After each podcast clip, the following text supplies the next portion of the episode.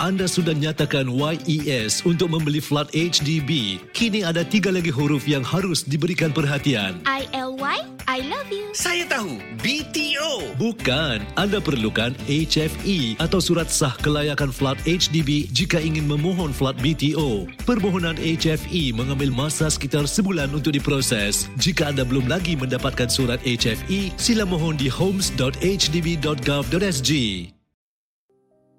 Ya Allah, Engkaulah Assalam yang Maha Sejahtera dan padamu segala kesejahteraan. Berkatilah kami, bimbinglah kami berpandu firman dan sabda NabiMu, firman dan sabda. Allah.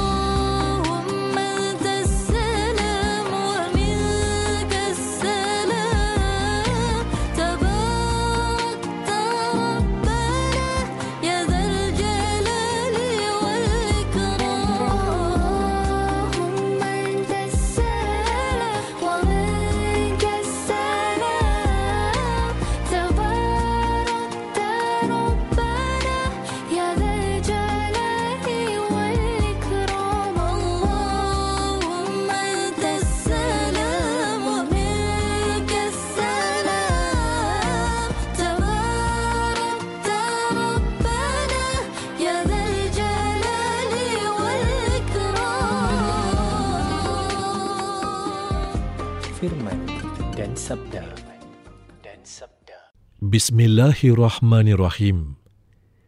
Segala yang ada di langit dan yang ada di bumi senantiasa mengucap tasbih kepada Allah. Dia menentukan bentuk dan memperelok rupa kamu. Kepadanya lah kita bakal kembali. Assalamualaikum warahmatullahi wabarakatuh. Selamat pagi sidang pendengar yang kami muliakan pertemuan hari ke-23 dalam bulan Januari 2024, Selasa, bersamaan 11 Rejab 1445 Hijriah dalam Firman dan Sabda. Memulakan Firman dan Sabda pagi ini dengan sambungan Surah Al-Ma'idah ayat 6. Bismillahirrahmanirrahim.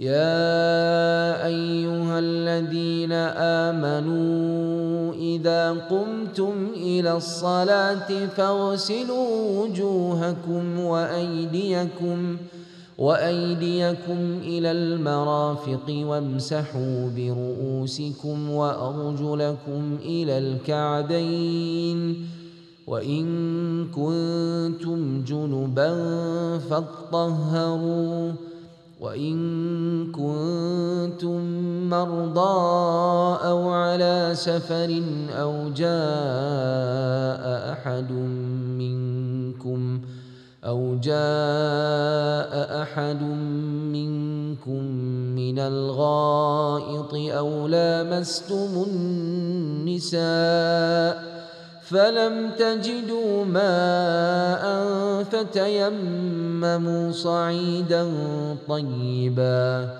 فامسحوا بوجوهكم وايديكم منه ما يريد الله ليجعل عليكم من حرج ولكن يريد ليطهركم وليتم نعمته عليكم لعلكم تشكرون.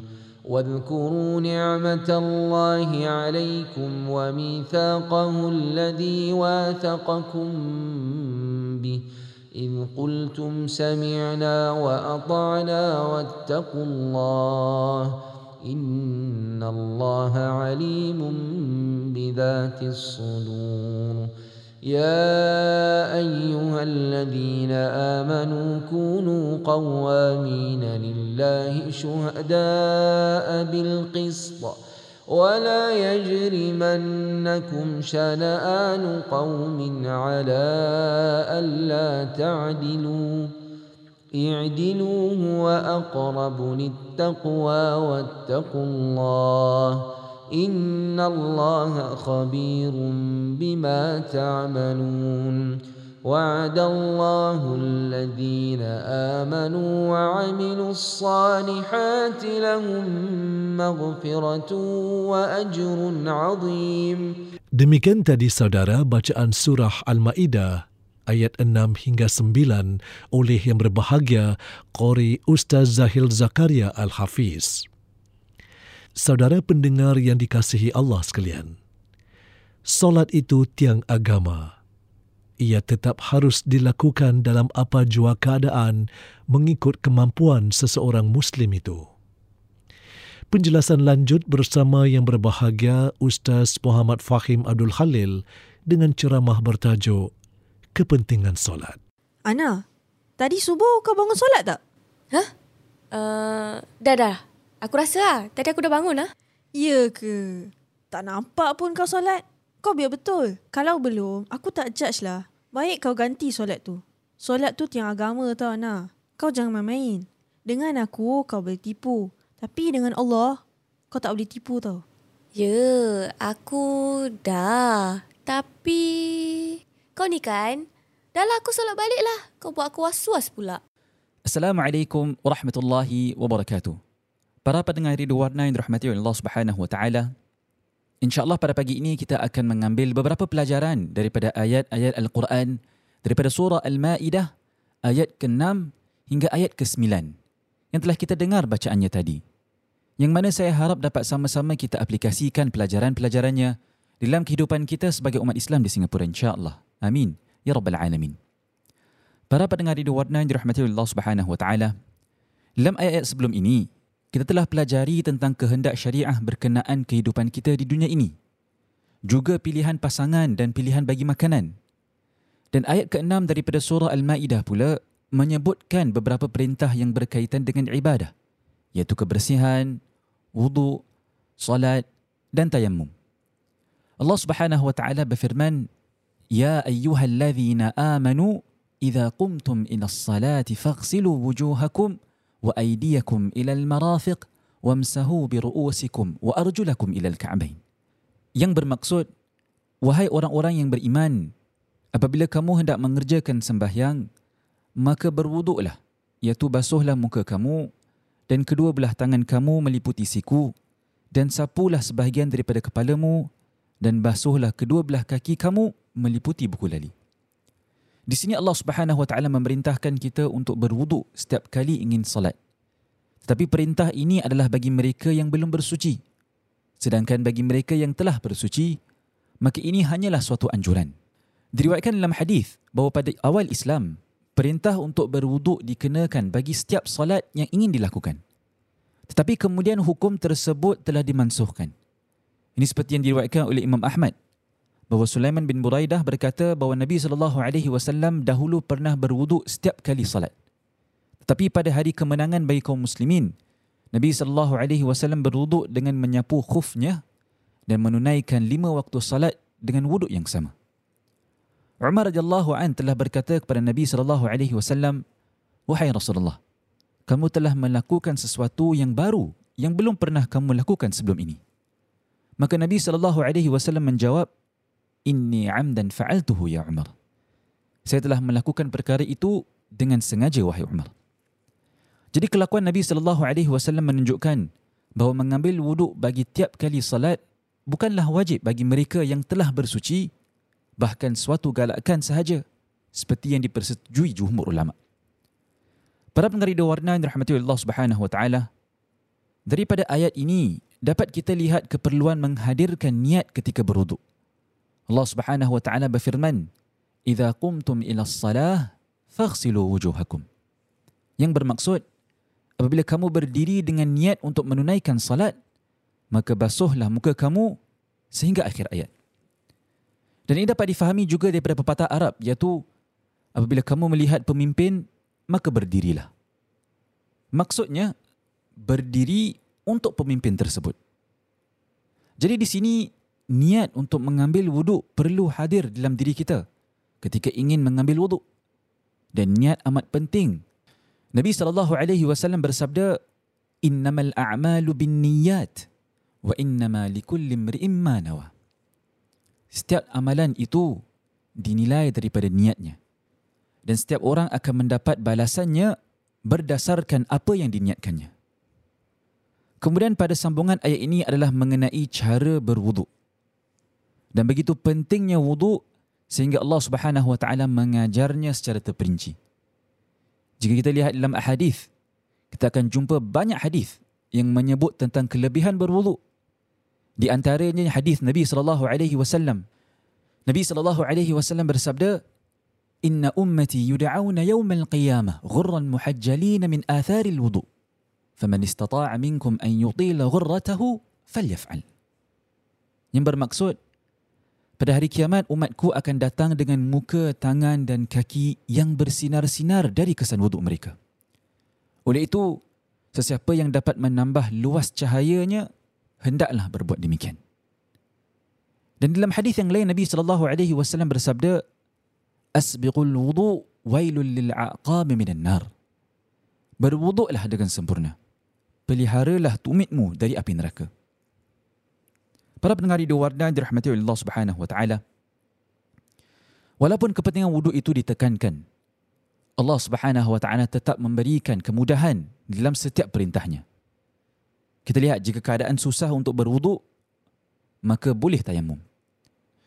Jadi Allah Subhanahu wa taala datangkan setiap perintahnya untuk kita tunjukkan kesungguhan dan keimanan kita. Tapi Allah Subhanahu wa taala tetap tidak inginkan kesusahan bagi diri kita. Dan ini dikuatkan lagi dalam penutup ayat ini. Allah Subhanahu wa taala berfirman, "Ma yuridullahu liyaj'ala 'alaikum min haraj, walakin yuridu liyutahhirakum wa liyutimma ni'matahu 'alaikum la'allakum tashkurun." Yang bermaksud Allah tidak mahu menjadikan kamu menanggung sesuatu kesusahan.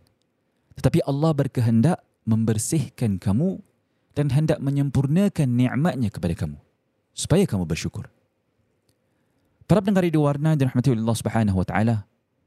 Allah Taala menjadikan perkara mudah dan ringan untuk kita untuk membuat keadaan selesa untuk kita dan sebagai rahmat untuk kita. Dan kita lihat apabila kita berwuduk ia bukan sahaja membersihkan diri kita secara fizikal dan membuat kita rasa segar tetapi ia juga memberikan kita kesucian spiritual. Dengan setiap wuduk kita dosa-dosa kita akan diampun. Bukankah ini suatu nikmat? Dan juga dengan memberikan kita perintah yang berbeza-beza bagi keadaan yang berbeza-beza ia membuktikan kepada kita betapa sayangnya Allah Subhanahu wa taala kepada kita serta kesempurnaan syariatnya. Dan bagaimana kita bersyukur kepada Allah Subhanahu wa taala akan nikmat-nikmat ini? Ia adalah dengan menggunakan kemudahan dan kelonggaran yang telah Allah taala berikan kepada kita. Para pendengar ide warna dirahmati Allah Subhanahu wa taala. Daripada ayat ini dapat kita ambil beberapa pelajaran. Yang pertama, agama Islam mementingkan kesucian. Dalam muka surat sebelum ini, kita lihat bahawa Islam mengajar kita untuk makan makanan yang halal lagi taib, iaitu yang baik, yang bersih, yang suci. Dan dalam ayat pada hari ini adalah perintah untuk beribadah dalam keadaan yang bersih. Jadi Islam mengajar kita bahawa seorang mukmin itu haruslah bersih dari segala aspek. Fikiran yang bersih, apa yang dimasukkan ke dalam tubuh perlu bersih, bersih dari segala fizikal dan sebagainya. Jadi wuduk sebelum solat mengingatkan kita bahawa penyucian atau pembersihan diri adalah berterusan. Ia bukan prosedur sekali atau dua kali saja, tetapi ia adalah amalan seumur hidup. Kita tak boleh bersihkan hati kita sekali dua sahaja tetapi hati kita perlu terus dibersihkan daripada perkara-perkara yang merosakkan. Sama juga dengan kelakuan kita. Kita tidak boleh jauhkan diri dari tabiat atau kelakuan buruk sekali atau dua sahaja. Tetapi kita perlu sentiasa usaha untuk memperbaiki akhlak dan diri kita. Allah Subhanahu wa taala berfirman dalam surah Al-Baqarah bahawa dia mengasihi orang-orang yang bertaubat dan juga mereka yang sentiasa mensucikan diri. Dan maksud taubat adalah membersihkan diri dari segala dosa. Jadi ini menunjukkan bahawa orang yang beriman perlu bersih dalam semua aspek kehidupannya. Jadi jika kita sedar diri kita telah melakukan kesalahan, maka cepat-cepat kita istighfar dan cepat-cepat kita perbaiki diri kita. Dan pelajaran yang kedua dapat kita ambil daripada ayat ini adalah kepentingan salat. Tiada salat yang diterima tanpa taharah. dan taharah boleh dilakukan dalam apa jua keadaan. Jadi menunjukkan kepada kita akan kepentingan salat yang mana ia tetap harus dilakukan dalam apa jua keadaan. Di dalam had kemampuan seorang individu tersebut. Dan pelajaran ketiga yang dapat kita ambil daripada ayat ini adalah keringanan yang telah Allah Taala berikan. Allah Subhanahu Wa Taala telah berikan kelonggaran mengikut situasi yang berbeza. Dan ini menunjukkan kepada kita bahawa hukum Allah Subhanahu Wa Taala adalah logik dan realistik. Menunjukkan kesyukuran kita kepada Allah Subhanahu Wa Taala bukan hanya dengan mengucapkan alhamdulillah tetapi dengan kita melaksanakan keringanan yang telah diberikan agar dapat kita melaksanakan perintah Allah Subhanahu wa taala mengikut kemampuan kita tanpa sebarang alasan. Kemudian pada ayat seterusnya Allah Subhanahu wa taala berfirman, "Wadhkuru ni'matallahi 'alaikum wa mithaqahu alladhi wathaqakum bih idh qultum sami'na wa ata'na." Dan ingatlah nikmat Allah Taala yang telah dikurniakannya kepada kamu serta ingatlah perjanjiannya yang telah diikatnya dengan kamu ketika kamu berkata kami dengar dan kami taat akan perintah-perintah Allah dan Rasulnya. Para pendengar di warna dirahmati Allah Subhanahu wa taala. Nikmat yang dimasukkan adalah nikmat Islam. Dan inilah nikmat yang paling besar yang Allah Taala telah berikan kepada kita, iaitu memilih kita untuk berada dalam agama ini. Dan dalam ayat ini Allah Subhanahu wa taala mengingatkan hamba-hambanya yang beriman tentang kurnianya dengan mensyariatkan agama yang mulia ini dan mengutuskan kepada kita Rasul yang mulia sallallahu alaihi wasallam sebagai panduan dan teladan bagi semua. Dan Allah Subhanahu wa taala ingatkan kita akan perjanjian kita kepada Allah Subhanahu wa taala untuk taatnya sebagai hambanya. Allah Subhanahu wa taala berfirman dalam surah Al-A'raf, "Alastu bi rabbikum?" Qalu bala syahidna. Bukankah aku ini Tuhan kalian? Allah Ta'ala bertanya.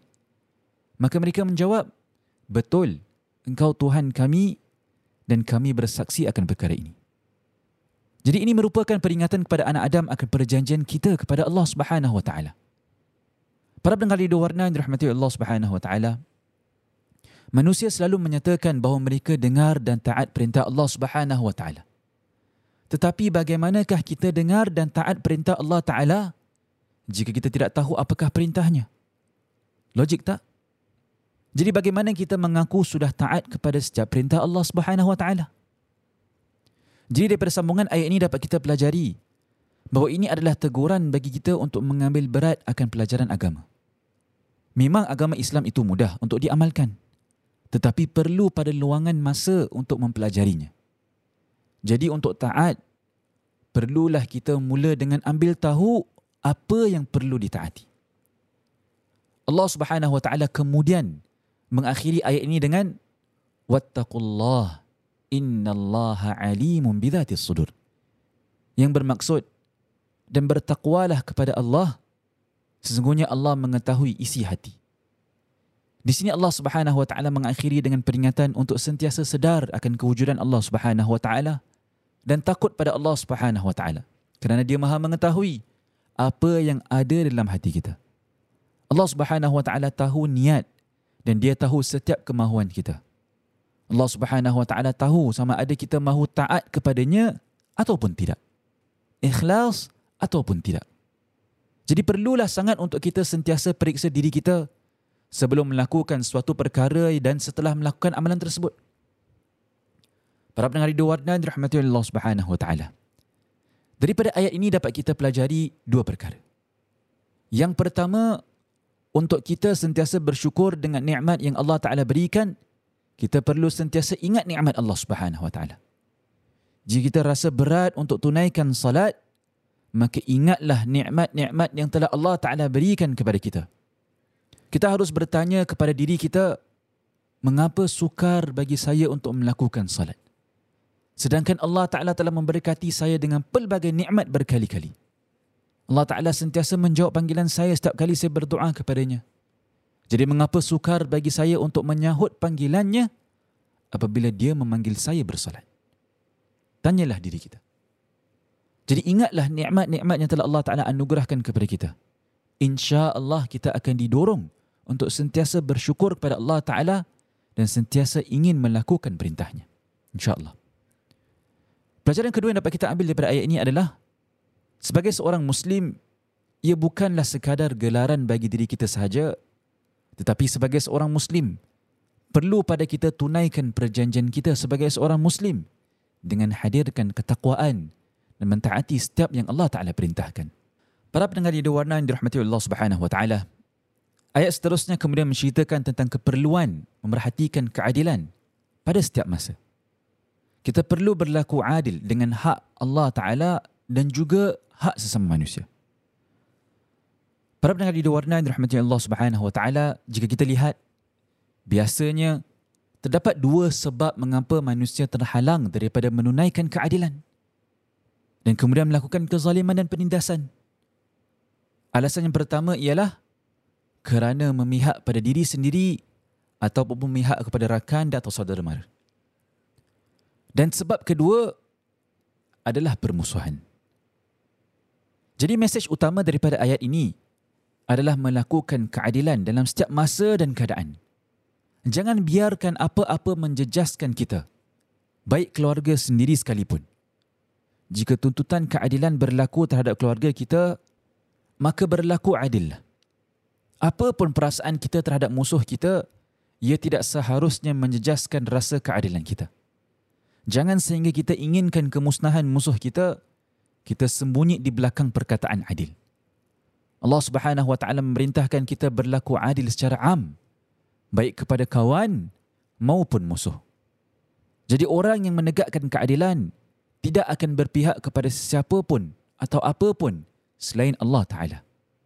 Dan bagi sesiapa yang menegakkan hak Allah Taala, dia tidak akan melakukan perkara yang lain kecuali keadilan. Kerana itulah pada penutup ayat ini Allah Subhanahu wa taala berfirman, "I'dilu huwa aqrabu littaqwa. Wattaqullah innallaha khabirum bima ta'malun." Berlaku adillah. Kerana adil itu lebih dekat kepada ketakwaan. Dan bertakwalah kepada Allah. Sesungguhnya Allah Maha mengetahui apa yang kamu kerjakan. Jadi Allah Subhanahu Wa Taala akan memberi ganjaran atau menghukum kita mengikut perbuatan kita. Baik ataupun buruk. Dan kita lihat ayat ini sekali lagi disebut tentang takwa di sini. Kerana di antara perkara yang dapat mendorong kita untuk bertakwa adalah dengan mengingati bahawa Allah Subhanahu Wa Taala tahu segalanya tentang kita dan apa yang kita lakukan. Perkara yang dalam lubuk hati kita pun Allah Subhanahu Wa Taala amat mengetahui. Jadi daripada ayat ini dapat kita pelajari bahawa menjaga hak terhadap Allah Subhanahu Wa Taala juga suatu perkara yang penting. Kita lihat kadang-kadang kita terlalu gigih dengan belajar Al-Quran sehingga kita abaikan waktu salat. Kadang-kadang kita terlalu sibuk bercakap dengan orang tentang agama atau baca buku agama sehingga kita abaikan salat. Jadi perlu pada kita menjaga hak Allah Subhanahu Wa Taala. Kita juga pelajari di sini bahawa keadilan itu harus dilakukan kerana Allah Subhanahu Wa Taala. Berlaku adil itu adalah suatu kewajipan sama ada dalam hal peribadi ataupun kehidupan profesional ataupun kehidupan sosial maupun politik. Dan yang penting juga adalah permusuhan tidak seharusnya membuat kita berat sebelah dalam berlaku adil. Baiklah. Sampai di sini saya perkongsian saya. Sebelum saya akhiri, Mari kita imbas kembali apa yang kita pelajari daripada muka surat 108 daripada surah Al-Ma'idah pada pagi ini. Pelajaran yang pertama adalah agama Islam mementingkan kesucian dan kebersihan dari segala aspek. Fikiran yang bersih, apa yang dimasukkan ke dalam tubuh perlu bersih, bersih dari segi fizikal dan sebagainya. Pelajaran yang kedua pula adalah kepentingan solat. Tiada solat yang diterima tanpa taharah dan tahara boleh dilakukan dalam apa jua keadaan. Dan tahara diperlukan untuk tunaikan salat. Jadi menunjukkan kepada kita akan kepentingan salat yang mana ia tetap harus dilakukan dalam apa jua keadaan di dalam had kemampuan seseorang individu tersebut. Pelajaran yang ketiga pula adalah tentang keringanan yang telah Allah Taala berikan. Allah Subhanahu Wa Taala telah berikan kelonggaran mengikut situasi yang berbeza. Yang menunjukkan kepada kita bahawa hukum Allah Subhanahu Wa Taala adalah logik dan realistik. Pelajaran keempat pula perlunya mengambil berat akan pelajaran agama. Memang agama Islam itu mudah untuk diamalkan. Tapi perlu pada luangan masa untuk mempelajarinya.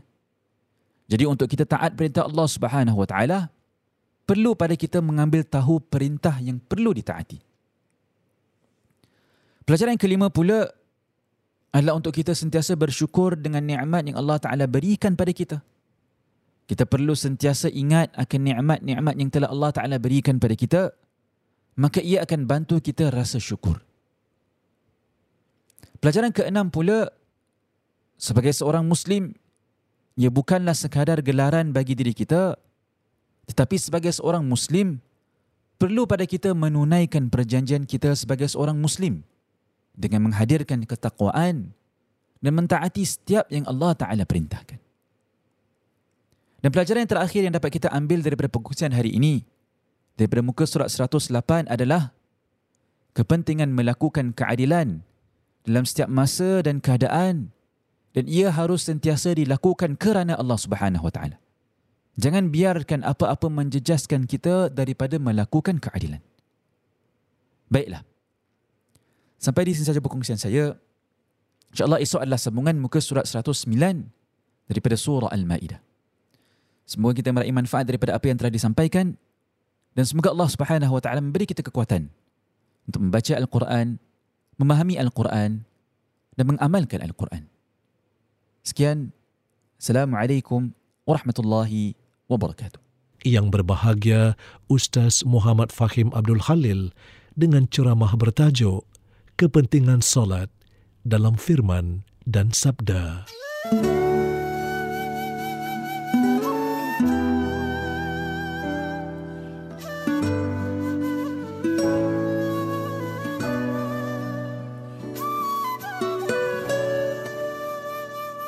بسم الله الذي لا يضر مع اسمه شيء في الأرض ولا في السماء وهو سميع عليم.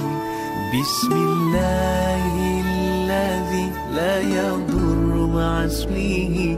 شيء في الأرض ولا في السماء وهو سميع عليم.